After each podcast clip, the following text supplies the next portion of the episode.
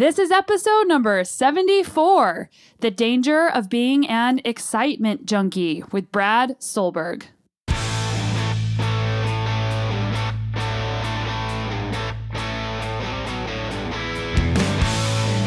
Welcome to the Sonya Looney Show. This is a podcast about how to live a high performance life, spanning the categories of mindset, plant based nutrition, and inspiring stories to help give you the tools to be better every day. I think resting is just the ability to let go of the need to make progress in anything. Some examples. So, listening to music, I think, is a good example. I think meditation is the best example and the gold standard if that's something that listeners have an interest in.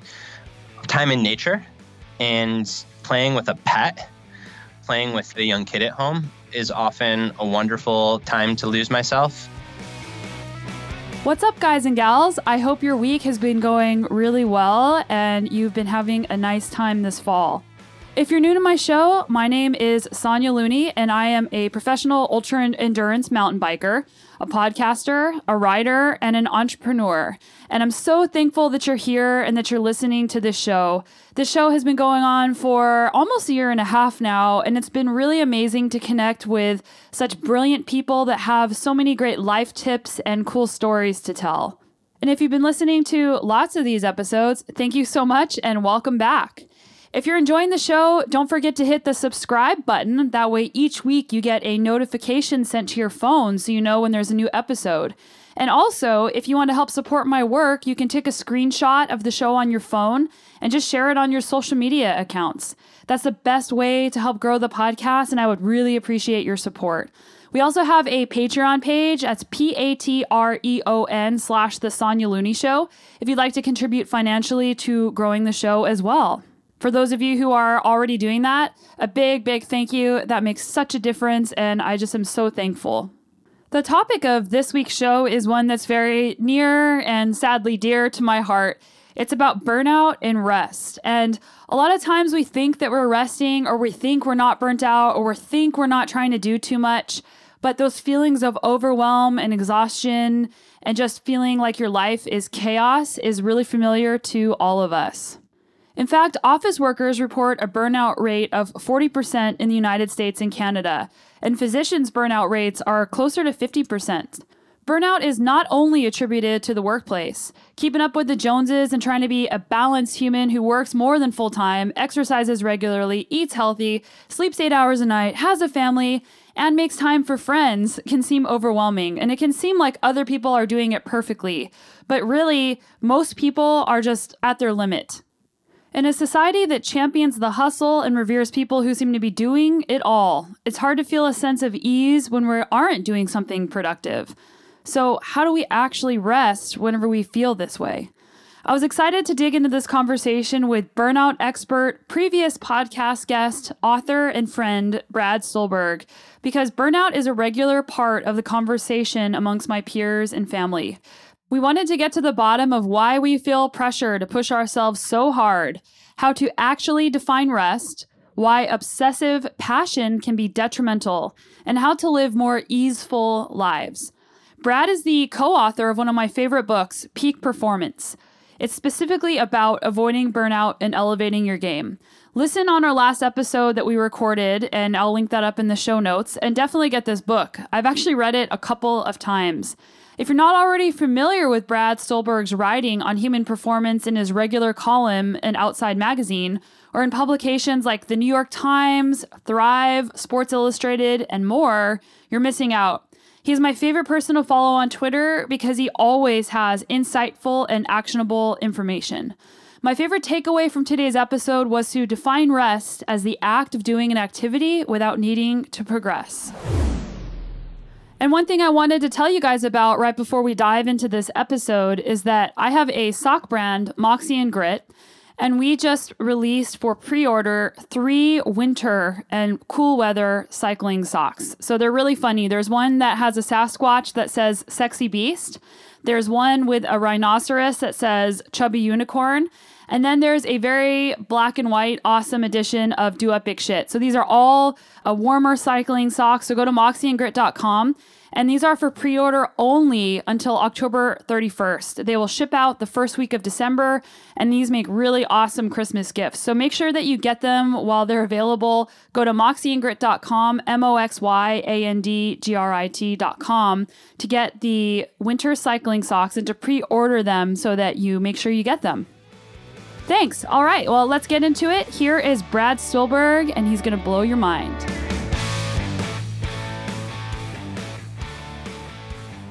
Brad, welcome back to the show.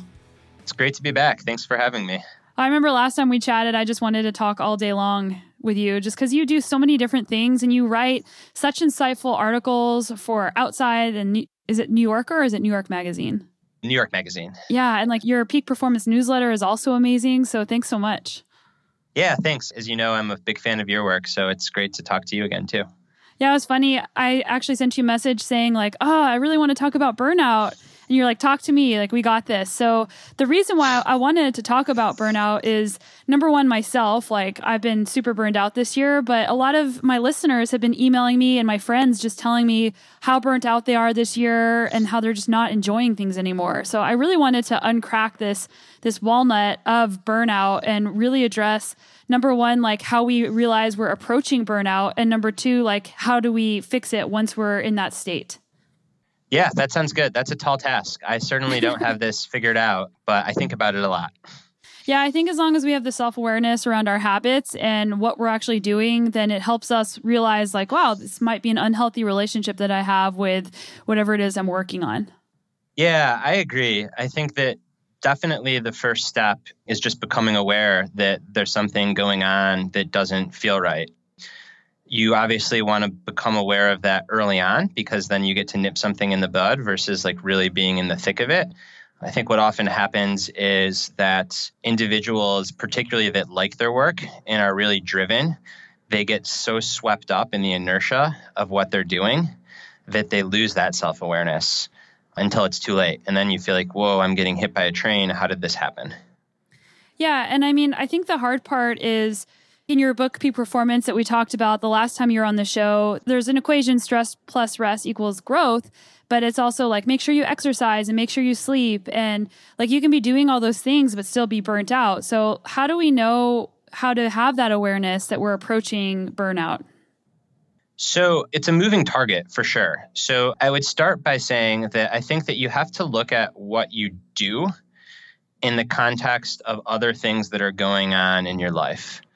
So if you're an athlete and you're worried about burning out as an athlete, or you're a professional and you're worried about burning out in your profession, or you're a physician and you're worried about burning out as a doctor, I think that it's way too narrow minded just to think about it as an issue between you and your work. And I think it's an issue between you, your work, and then how your work fits in the rest of your life.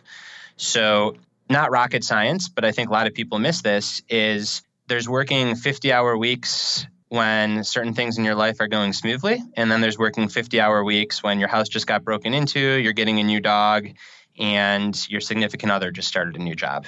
And that same work week will feel so much different. And your performance will be different, and your enjoyment of it will be different. So I think that the first part about being self aware is just realizing if it feels like I'm going all in on something, that's fine. But is this the right season of my life to be going all in on it? And what about the internal pressure of feeling like you should always be going all in? Because our society just really glorifies grinding and hustle. And it's like you just see everybody, it just appears that everybody else is working so hard. So, how do we break away from that and realize that what we're doing is enough? What's it all for? I mean, that's the question that I try to ask myself is like, what's the point of all this? What's it all for? And if I'm not happy and it's not making me happy, then what do I care if I have six books instead of five or if I speak 10 times instead of eight? I think that you get to a certain point where if you feel like you have the financial stability to not need to work more, then I think it's really important to ask yourself, like, well, what am I doing this for? There's this beautiful book called The Art of Living by a Zen master named Thich Nhat Hanh. Mm-hmm. And in it, he writes about the difference between ease and excitement. And I felt like he was speaking directly to me and so many other people that I guess are, are wired like me. I call like pushers, right? The type of people that are prone to burnout. And he describes excitement as that feeling of giddiness. So when you have an idea, or when you are training really hard, or maybe like you get a new job, like it's exciting, right? You're really excited. And Thich Nhat Hanh says that in the West, the culture really celebrates excitement, and we tend to mistake excitement for happiness. Hmm. But excitement and happiness are two very different things. And he suggests that happiness is much more closely aligned with the feeling of ease. And ease is the ability to just drop your shoulders, feel good enough with where you are, and just be content. And that really spoke to me because when I think about my own life, the times that I think I'm quote unquote happy, but then end up feeling kind of like empty afterwards, are when I get swept up into this excitement. And everything feels good because I'm excited. But if I stay excited for like such a long period of time or an extended period of time, then I start asking myself, like, what is this all for? Like, I kind of have this hollow feeling. So, I've made an effort in my own life and in individuals that I coach as well to really focus on that E side of the equation. So, first, just an awareness that like excitement has a very different texture than ease. And ease isn't something that comes automatically, especially if you're an excitement junkie. Like you have to cultivate ease, you have to learn how to experience ease. And at first, it can be pretty hard. But then once you're able to tap into that, so long as you have some rigid boundaries, so you don't kind of relapse into excitement junkie mode, then I think that you can start to strike a better balance of periods of going all in with periods of ease and contentment. And what are things that you've done personally to help you move into a state of ease? Because it's hard to do that without feeling anxiety. Yeah, so that's the great paradox of all of this is that for somebody that is super driven and passionate and an excitement junkie, cultivating ease is going to feel worse before it feels better. I like using the model of addiction to think about this. Most addicts do not enjoy the feeling after a high, right? Like they come down and they feel kind of shitty and they're self deprecating and shame, yet they love the chase, like getting the drug, injecting the drug in the way up. So it's like that excitement that draws them in. And the hardest part about breaking an addiction is that period when you're depriving your mind body of that excitement and that's when people relapse and they go back into you know drug seeking and finding the drug or if it's alcohol and that's what fuels the cycle of addiction. And i think that like workaholism that can lead to burnout can be very similar. Like the excitement feels really good. It feels great when you're doing the work like you're on this high but then afterwards you start to find yourself feeling kind of like gross hollow empty whatever adjective you want to use. But then you try to step away and you're so used to that excitement that it's really hard to just like let it go. You publish three articles a week for five years, and suddenly you're going to start publishing two articles a month. Well, that doesn't feel great at first. I'm not relevant. I'm losing Twitter followers. This isn't good for my career. I've got all these ideas that I'm not pursuing. And that can create a lot of angst at first. And yet, like if you fight through that angst and you have some practices to cultivate ease, I think, I'm not there yet, so that's why I say I think, but I've seen glimpses of it. I think that you can kind of get to this other side. And then once you experience ease more frequently, I think that you become a little bit wiser and you have a little bit more control over, yep, I'm going all in now. And like, ooh, like I really want to, but I know it's better for me to kind of sink into this ease. And then you have some skills to do that.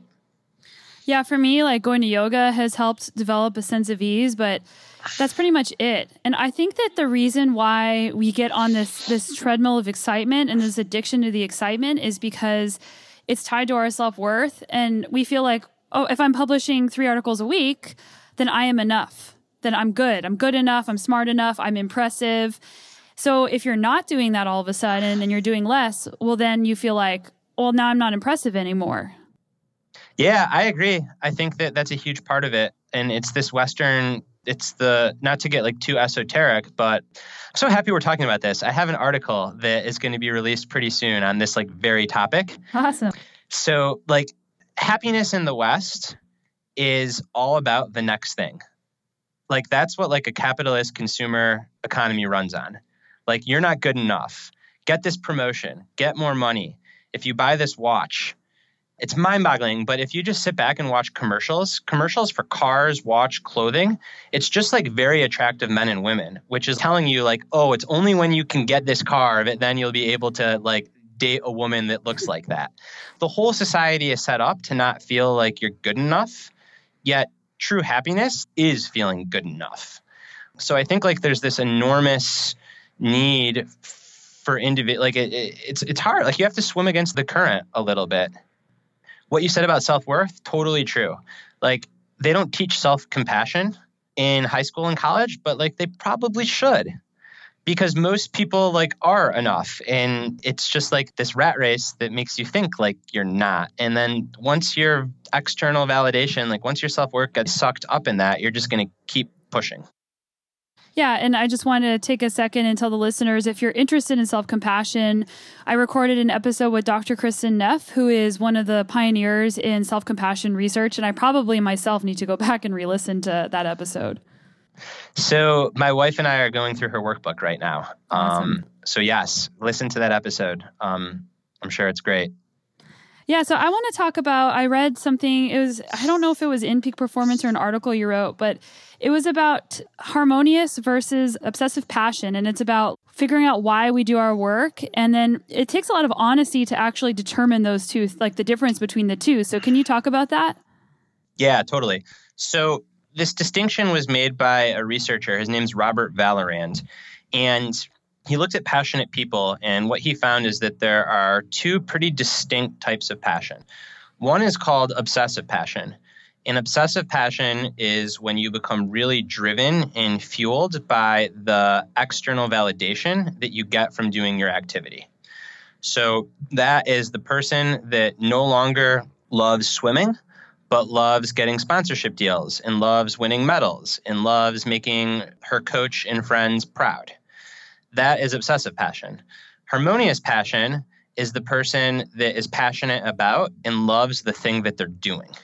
So that's the swimmer that loves swimming because she just loves being in the water. She loves pushing herself. She loves getting better. She doesn't really care what other people think. Now, it's not either or. I think that all of us probably have parts of harmonious passion and parts of obsessive passion in whatever we do. I think that what often starts as harmonious passion can very subtly turn into obsessive passion. Like you start doing something because you love it, but then you start getting all this external validation for it, and then you start loving that, and you kind of forget that you actually love the thing to begin with. What the research shows is that individuals whose passion tilts more towards the obsessive side they tend to suffer from burnout uh, along with anxiety and depression at a much higher rate than individuals whose passion tilts more towards the harmonious side. Yeah, I think it's really hard once you start getting that external validation. Like, I'll give a, a, vulnerable example about myself. It's like when I first got on Instagram, it was so awesome because it's like I'm posting these rad photos of mountain biking and my account was growing super fast. And in the last two years, it's like, I don't know if my content's just not good enough anymore, or it's the algorithm, or whatever the heck people are talking about with Instagram. But it's like, there's no more growth anymore. It's stuck at the same number as it's been. And it's really hard now because I feel now I'm not externally validated anymore. And I feel like I'm not good enough. But really, I had to stop and say, okay, like this is frustrating, yes, but this isn't why I do this. I don't do this for the likes. I'm not posting a photo because I'm trying to like manipulate my audience to like it but it's super hard because all of the social especially social media it's all based on external validation because like that's why it has the number of likes on per photo that's why it shows the number of followers and i almost kind of wish that that could just go away like because then people might start actually posting things not mining for likes and not mining for that follow because not everybody else can see that anymore. Yeah i'm with you. I think that there can be this perceived need to feel relevant and that whether it's in social media or whether it's at a big corporation where you're working and again like most people want to feel relevant and that's totally fine but i think that when it gets excessive and like you don't feel relevant if you're not getting promoted every year or if you're not gaining new followers all the time that's when i think that you can start to feel pretty hollow and empty something that I think is just hugely helpful, right? Because we could sit here and talk about the problem a lot, and there's a fair amount of writing, both myself and others, like on the problem. I think that there are some pretty practical solutions, though. So, one is to try to transition that self of worth and relevance away from the digital world into the real world.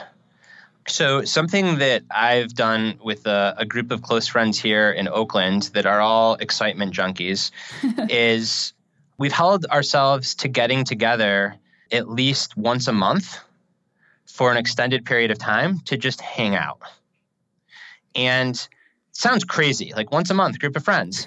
but when we first started doing it, like scheduling was a mess. Well, why is scheduling a mess? Because you're busy. Well, what are you busy with? Work. Well, why are you working? And we we realized that we were kind of caught up in this cycle of like trying to feel relevant and getting our community out there and spending all this time doing that when in fact like the way to feel relevant is like to have your community like here you know right across from you and it can be small and intimate and like that can be enough so just the huge thing for me has been really pushing myself and then others as well to just say like no like the most important thing isn't to like put in that extra work or write that extra story or spend extra time at the clinic. I'm really close friends with a physician around here.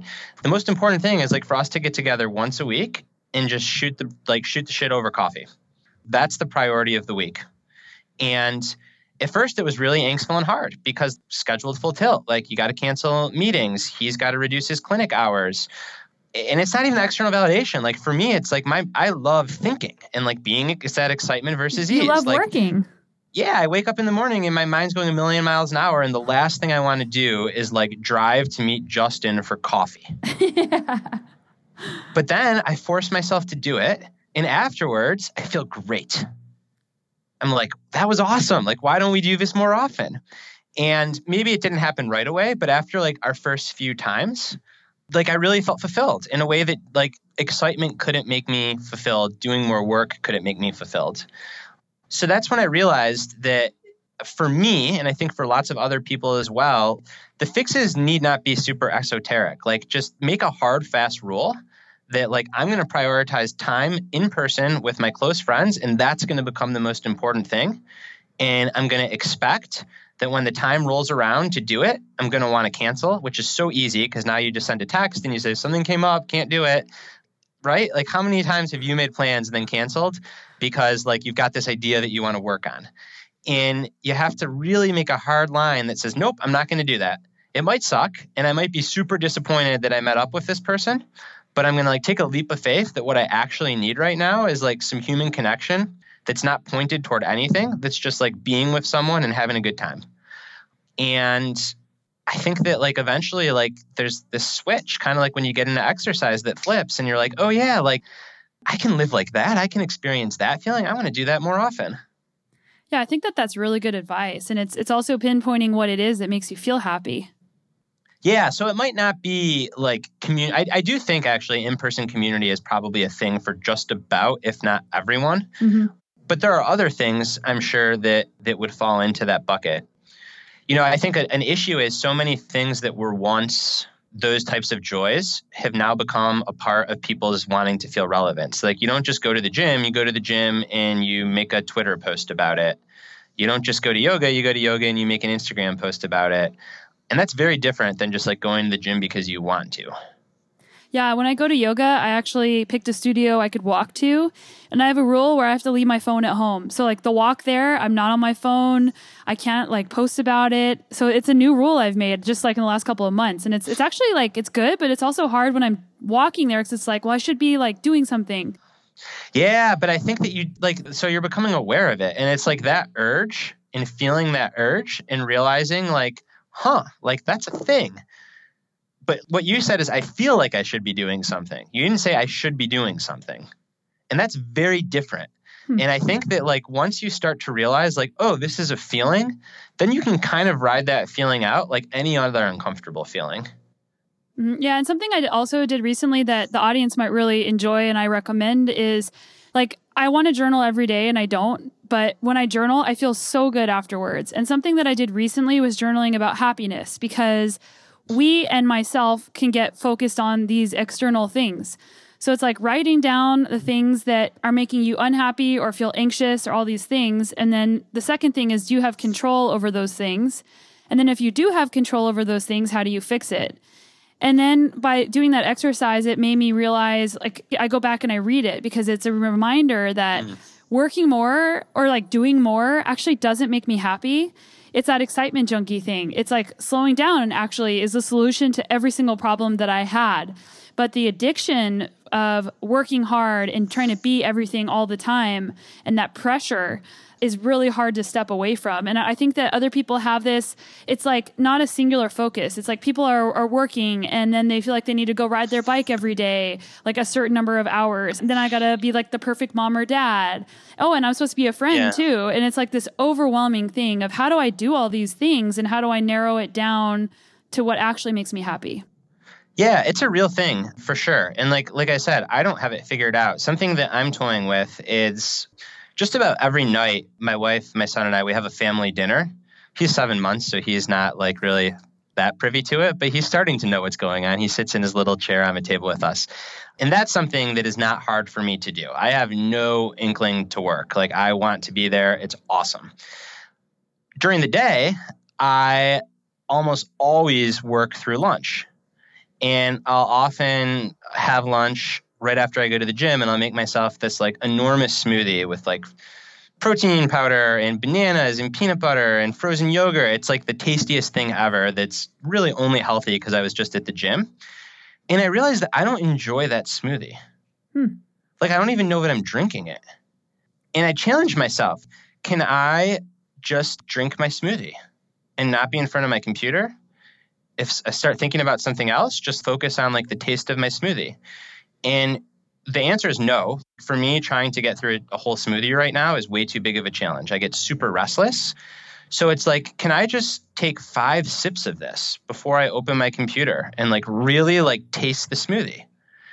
And I can, and like that's where I'm at. And I'd love to get up to a whole smoothie.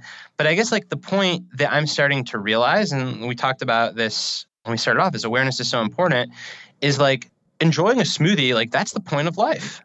And if you're constantly letting your excitement take you away from what you're doing, then you're not really doing. You know, and I it's in peak performance, like I am so against multitasking, but I would have never considered that multitasking. Like I'm doing one thing, I'm working, but like that's multitasking.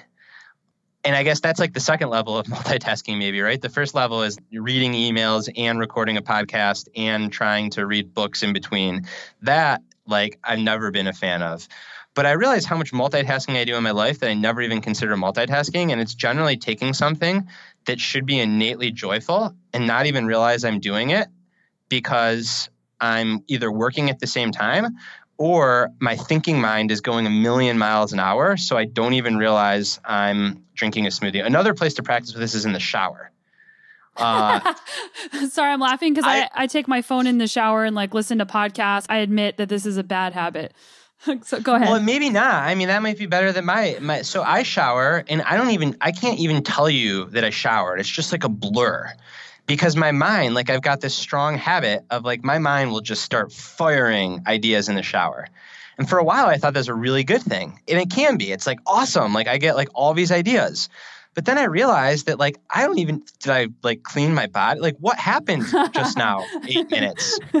So that's another area where I've really tried to challenge myself to like showers probably feel pretty nice if you just like let yourself be in the shower. But again, I think that for someone that's an excitement junkie, like these things that sound so easy are actually really challenging. Yeah, I've actually destroyed my training because as soon as my legs start moving in circles on my bike, that's my equivalent of your shower. And it'll go on for the entire bike ride. So two hours, three hours. And what happens is I'm so afraid I'm going to forget my great idea that I try and use Siri to like, Siri, remind me this. And like it never works. So, I'm pulling over on my bike like every five minutes to put an idea in my phone. And it's like, that's not good for endurance training to be stopping like every five minutes. And then I open my phone and then it's like, oh, notification. And then before I know it, I've been stopped for 10 minutes standing with my phone. So I'm actually excited about the new Apple Watch. I don't have one yet, but it has its own SIM card. So I'm wondering if you can take that on your ride instead of your phone. So that way you have, if you have an emergency, you can still call, but then you're not going to be like as distracted by it. So, what would happen if you just had an idea and let it go? I might forget it. Okay. And then what would happen if you forgot it? Then I wouldn't be able to implement it. And then I'd be sad. Okay. And then, well, would you be sad or do you think there's a chance you might be happy because like you weren't like you were there on your bike ride? Yeah, I think it's like a little bit of both. But something Yeah. something I've started doing to stop that is I've actually started trying to think about the quality of the air touching my skin. Like how does the air feel? Is it warm? Does it feel thick? Trying to periodically take these mindful moments in my bike ride or like look at the colors of something. How, how many shades of orange can I see right now in the fall? Yeah. And where I was going with like questioning you about the idea is how many times do you have those ideas and mm-hmm. then they actually turn into something like great? Yeah, I'd say not very often if I'm being 100% honest. Yeah, but it's that excitement junkie, right? Because like I know this because I've been there. I'm wired the same way as you. Like you get that idea and suddenly it's like, oh, that's the thing. Like I can't lose this. That's the next book. That's an article. I got to tell my Yeah. wife about it. I got to call my friend. And then I go jot it down. And then, like you said, I've got four notifications, and someone with a huge Twitter following is retweeting me. And it's like, whoa, what just happened? I was just out in nature. Now I'm not. So for me, the solution has been just don't bring the phone. And if I get an idea, for a while I was uh, writing it, handwriting it in a notebook, which I think is fine. But I stopped doing that. Now I'm just like, you know what? Like if it's a good enough idea, it's going to come back to me. But like this isn't excitement idea time. This is time to just be in nature. Yeah. Same kind of thing with the smoothie. At first, it was like pretty angstful and uncomfortable because like you have an idea and then you let it go and then you're sad that you let it go and then you're trying to remember it. And after a little while, like that switch flipped and now it's just like awesome. Like I'm just in nature. But it's very counter to like the whole like cultural emphasis on productivity and doing, doing, doing. Yeah, and I, I think this is a beautiful launching point to talking about. I'm going to use the title from your book, The Rest Paradox. So it's like, how do you actually define when you're resting? And how do you actually implement that? How do you actually pull yourself away to do those restful activities? So I think that defining rest for me is about doing something that is a big switch from what I would define as work. So if work is being in your head, constantly thinking of ideas, writing, recording podcasts, then rest could very well be going to the gym and like crushing yourself.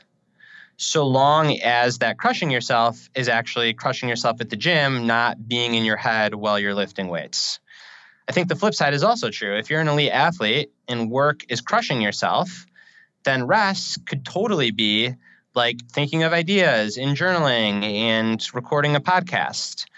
I think that if you are this hybrid, which is most of us, at least listeners of your podcast, like pretty good athletes that consider themselves good athletes, but also have other jobs, and these other jobs might be like in the world of like excitement and ideas, then I think you can very easily tell yourself, oh, I'm resting because now I'm riding my bike. And oh, I'm resting because now I'm recording a podcast. But like, no, like you're not really resting. Like you're kind of wrapped up in all of that. So then I think resting is just the ability to let go of the need to make progress in anything. And I think that's a really good definition, right? Because if you are working out, generally, you're like working out on some sort of progression get stronger, get faster, go farther. And if you're writing or thinking, it's generally about some sort of progression. This idea is going to lead to an article or a book or a podcast or an email at work. If you can identify activities that have no progression, no need for progression, those are great activities that I would call rest. Some examples. So, listening to music. See, I don't count listening to a podcast because I'm sure that you listen to a podcast and that, like, oh, what a great idea. I could write about it or I could have that person on my show or Oh, yeah, it fills Um, up big time. Totally. So listening to music, I think, is a good example. I think meditation is like the best example and the gold standard if that's something that listeners have an interest in. Time in nature and kind of what you said, if you catch yourself getting up in your head, just redirecting your awareness to maybe the air on your skin, the colors, the feeling of your feet on the ground to really just try to ground yourself being in nature. I think playing with a pet is awesome. Like it's really easy to lose yourself playing with a cat or a dog. I said I've got a young kid at home, playing with Theo is often a wonderful time to lose myself. So it's what's common again about all these activities is there's no progression.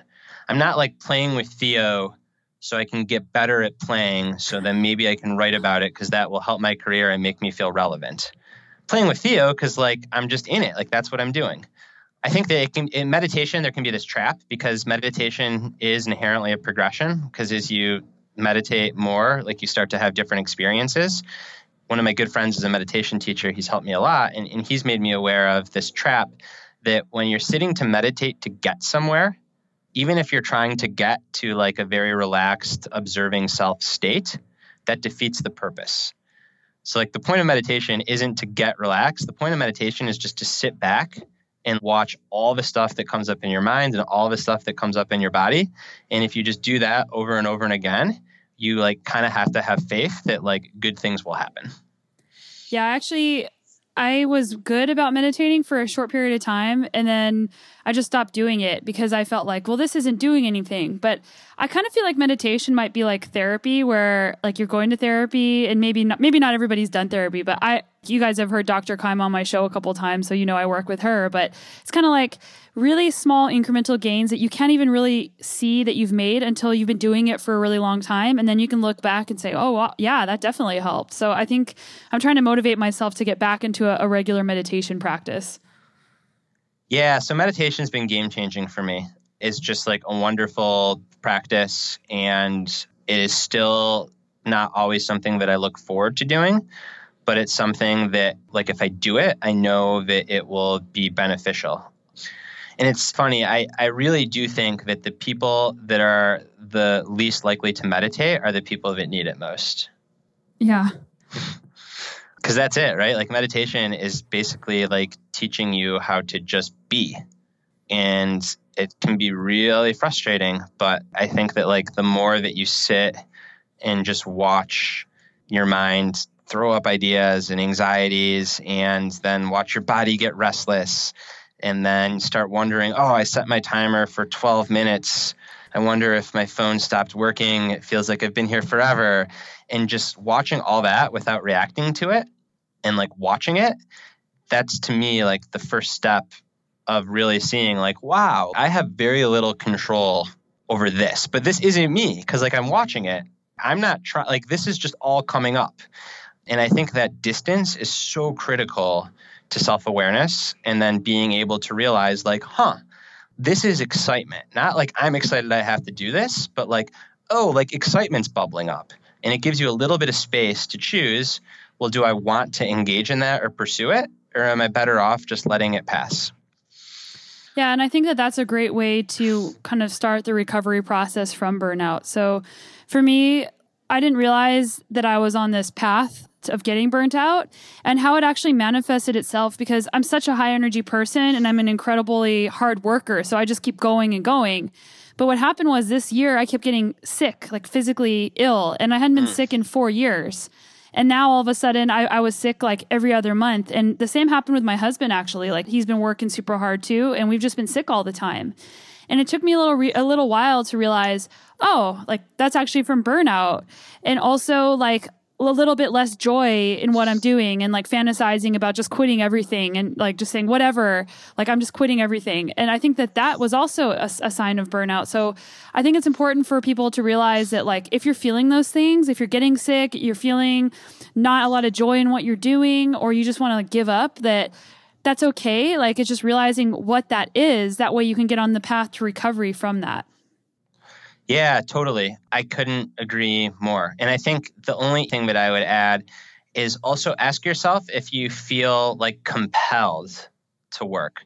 Not like, do I want to be doing this, but is it like a compulsion, right? Do I feel like, oh, like if I don't check my phone or if I don't push for this extra hour, then like I'm doing something wrong and I'm going to feel ashamed or I'm just not going to feel right. To me, that's a telltale sign of being on the path to burnout because then whatever it is that you're doing starts to have the nature of an addiction and i think that that's where you can like get into the cycle of losing self-awareness to even realize that like you're going down that rabbit hole and then again like th- these habits that if you look in the research like that were so normal just like 60 years ago, but now are not. I think like that's what reverses this. Like people used to go to church or have their neighbors over for dinner once a week. Community gatherings. How come it's such a radical act to get together with the same group of four to five people or more once a week just to talk and to hang out? I saw this data that rates of sex are going like way down. And I think that that's because like people are too tired or like you have one partner in bed on their phone. Do like but sex is really enjoyable. So like again though, kind of like the community or the enjoying your smoothie, like I'm sure that there are people that are like such excitement junkies and so into whatever they're doing that like having sex feels like a huge effort. But my guess is that afterwards you'll end up feeling a lot better.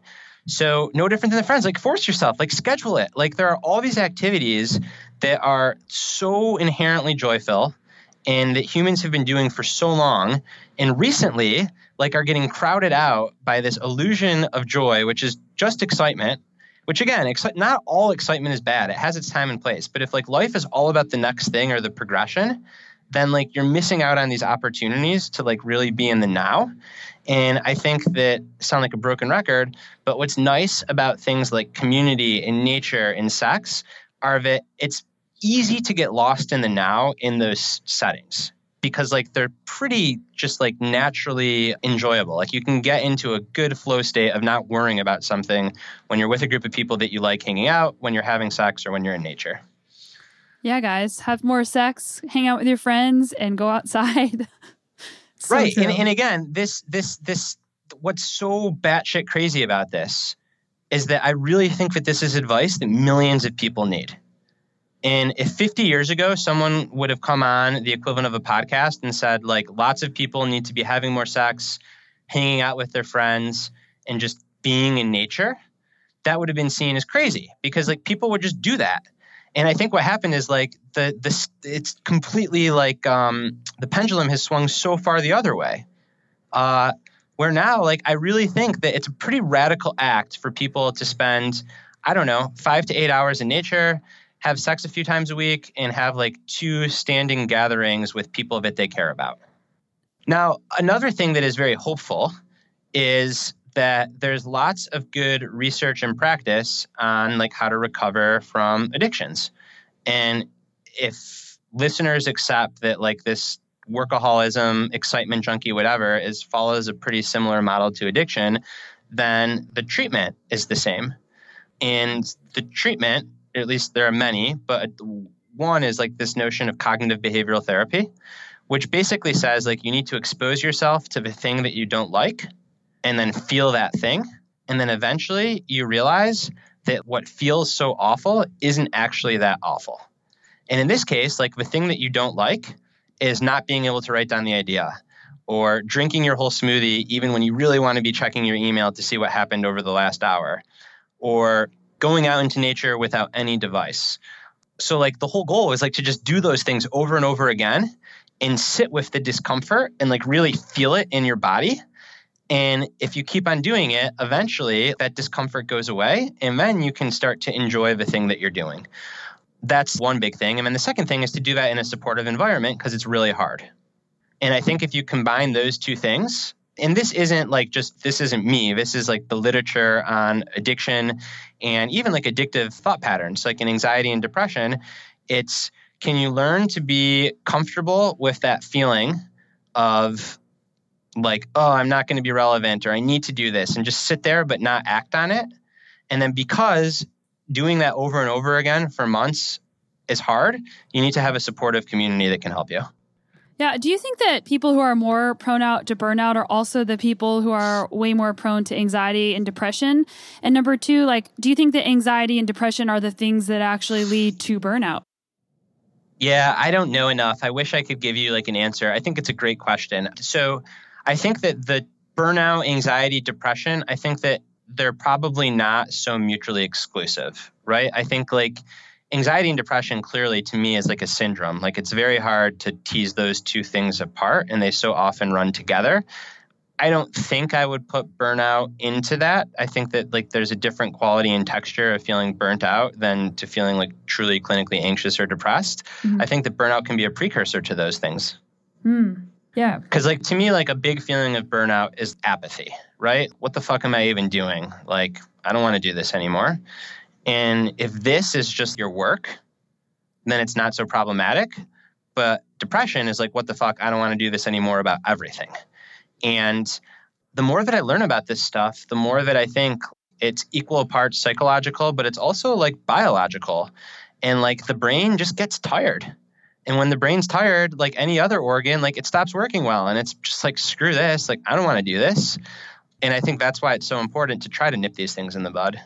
Yeah, and the mental fatigue aspect. Um, I had Dr. Walter Staiano on the show as a podcast guest, and he's one of the researchers in mental fatigue and how it has really strong physical effects in athletes. So I've experienced that this year where I was working so hard, my brain was getting exercised so hard that when I'd show up on the bike, I just had nothing.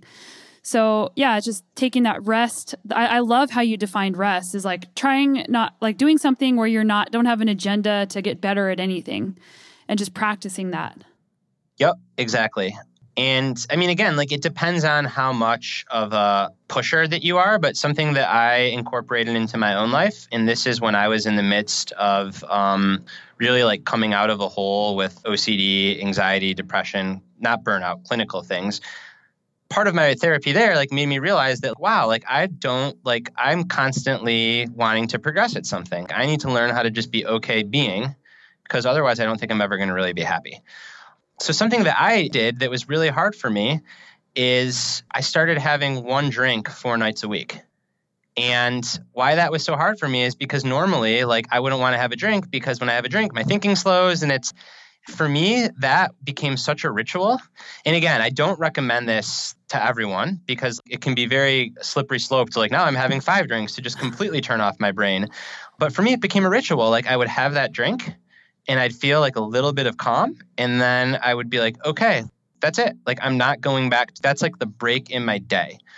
And then waking up in the morning and making sure that I meditate every morning before I go to the gym. So, like, before I kind of start my day.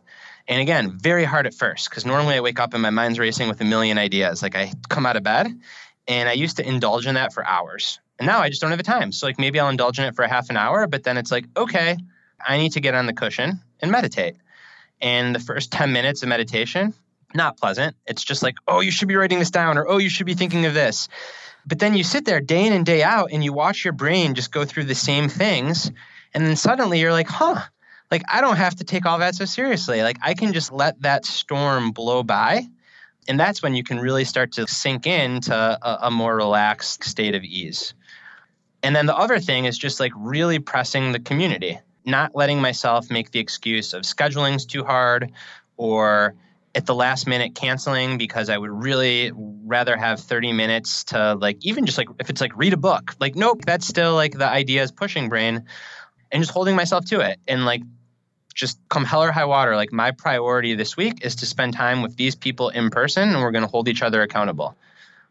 I think that those three things have been really probably eh, for me in, in, an individual I coach feedback on like the most beneficial because they're also practical. And again, the drink doesn't have to be an alcoholic beverage, but like having some ritual that you do and then like that's it. Yeah, for us, from Matt and I, like it's now tea because we want to like just have some tea. It's probably like, a healthier choice. Well, I, I get like I have a really low tolerance, so if I have one drink, it's like woo. which is good. But yeah, we've tried to have we, we have drinks on the weekends, but a ritual both of us have at night is before we go to bed, like sit down for 30 minutes with a cup of tea and just talk. Like no computer, no nothing, and just talk. Talk to one another. Like, wow, what a concept. Yeah, I love it. I think that that's great. And like not to put you like out in public about your relationship, but when you first started doing it, was it a great comfortable feeling or was it hard? It actually was usually pretty comfortable because he and I always have a lot to say to one another. But there are odd times where it is hard. It's like, it'd just be easier to watch Netflix. And watching Netflix is good because like it helps you with that non-progression thing and that's actually been really helpful for me but making sure that you're not using that as a substitution for social interaction with somebody too yeah i think that's spot on yes i agree Yeah. So it sounds like, I mean, the basic thing is that we just need to change our habits because we could all be so burned out and then just say, okay, well, for a couple weeks, I'm just going to change my relationship to how I relate with work or how I relate with activities and my excitement junkiness, if that's even a word. But if you don't change the things that are causing those problems, then you're just going to fall right back into it. And that's actually happened to me. Like in August, I was like, downtime. I'm going to spend two weeks. Like my family's coming to visit. And I had that icky, uncomfortable feeling of, I'm not doing anything. I'm just like walking around Vancouver with my parents. Like, ah. But then I started feeling better. Yeah. But then like they're gone. Yeah, so that feeling. Yeah, and, but then they're like left. I was like, sweet, look at all these opportunities. Ooh, shiny thing. And now it's like I'm traveling every single week again because I've dove right back into my old habits. So I think it's like that's the addict talking, right? It's like, oh, I, I tried, I made amends, but now I'm back into it again. And now it's like I have to like recover from that again. So I think it's about, you mentioned self compassion and being gentle with yourself and realizing that it's not going to fix itself overnight. Yeah, totally. That's why self compassion is so important in realizing that there is so much habit energy behind these patterns. There's the conditioning of your own habits in your own life. There's the cultural conditioning for lots of people. There's the way that they were raised by parents to like achieve. And all of that is a way of saying, like, you need to keep on progressing more and more and more. And it's all so antithetical to just being able to feel content for periods of time. And the only way to get good at feeling content, ease, whatever you want to call it, is to like really make it a practice and to realize like you said you're going to get pulled back in to your excitement junkie mind.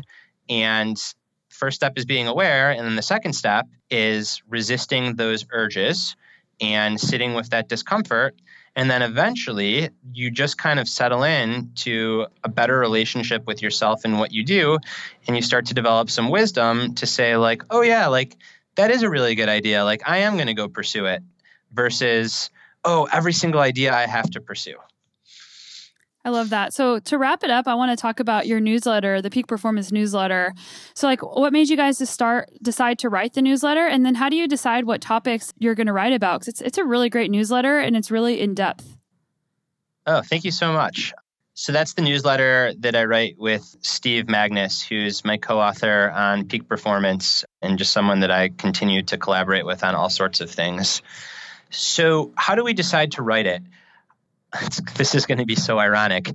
We had all these ideas and we wanted something to do with them. This was before I became enlightened. So, this was like three years ago. um, and yeah, I mean, that was really it in a nutshell. And we wanted to push our thinking and we wanted to hold ourselves accountable. And we wanted to try to connect with a community of people that are also interested in these types of things. So we just started the newsletter and super easy to do. MailChimp makes it really easy. And from there we've kind of evolved it, but we've we've really kept it, I think, pretty close to its core, which is just some philosophical topic that's on my mind that week. And then Steve tends to write something a little bit more pragmatic from his experience coaching. I like it. I mean, I think that there are definitely some weeks where it feels like a chore and a to do. But most weeks, it's just a really nice chance to kind of quickly express something that's that's on my mind. Yeah, it's like writing is almost our therapy that other people just get to listen to or, or watch. Yeah, totally. So much of the stuff that I'm writing, and, and I've said this a million times, I don't write because I have things figured out. I write because I'm trying to figure them out. Never said it that elegantly. That came out really Dang. nice. um, but yeah, I mean, like the things that I write about are not very rarely do I write about something because I've got it mastered. Like writing is exploration. Awesome. Well, where's a good place for people to sign up for the newsletter or connect with you and also like read some of the articles and your book? So there is more on my website, which is just my name, bradstulberg.com. And then I'm trying to make Twitter a good place again. And what I mean by that is like a place where you can actually connect with people with common interest and share good ideas. And I'm trying to do that in a way with some personal boundaries per this discussion. So I'm there at B Stulberg. And that's the thing. I think it's really important to mention as we do this. Like, this is the irony in all of it. Twitter's not bad. Writing a newsletter is not bad. Reading a newsletter is not bad. It's such an it depends thing right? Like Twitter can be really good. I know people that have met like their romantic partners on Twitter because they were tweeting about a same blog post and they connected. So that's all great. It can also be really bad if you know like you're on your you're on that phone all the time and it's replacing real connection and suddenly like the amount of retweets or likes that you get starts to influence your mood. There's a middle ground. It's just so hard to find it. And so I sometimes I think like, wow, like I think I should just completely disconnect from all of this stuff because it sucks. And then Steve, my co-author and collaborative partner, he reminds me that we met on Twitter. We found our agent on Twitter. Everyone that endorsed our first book were connections that we made through Twitter with one exception. So it's like, and these aren't just like connections in a networking sense. Like these are people that have become friends, mentors, thought partners and I a lot of these people have become great in-person friends. So it's like, how do you not throw the baby out with the bathwater? And I think that's such a huge question for our times right now. Yeah, but I mean, it sounds like using social media platforms to foster and grow relationships instead of foster and grow your external validation by those numbers of likes. Something I've tried to start doing is it used to be the first thing I would do when I opened my Instagram is I'd look to see how many likes I got on my recent post. And I've actually successfully changed that habit where now it's like sometimes I forget to even look to see how many people like the post. I actually am spending the time trying to like look at other people's stuff or like answer emails on direct message because I want to foster that connection piece, but it does, I'm not perfect at it. Yeah, yeah, I don't think too many people are. well, people should definitely follow your Twitter. Like, and I'm not lying. You're my favorite person to follow on Twitter because oh, the, the information that you put out there is so it hits home so well. It's so relatable, and I like want to retweet every single tweet that you do. But sometimes I'm afraid that oh my god, I'm going to look like a total stalker. but it's it's really amazing stuff. Thank you. That means a lot to me, especially coming from you. Uh, cool. Well, thanks so much for coming back on the show, Brad. It was really fun talking to you, and I actually feel more at ease after this conversation. Yeah, you bet. It would be fun to check in again in a few months um, and just kind of see how you're doing and how your listeners are doing. Because I don't like this is not switch that you just flip. It's definitely like a practice. Cool. Yeah. And we'll talk about some future projects you have coming out later too on the next episode with you. All sounds good. Thanks, Brad. Thanks.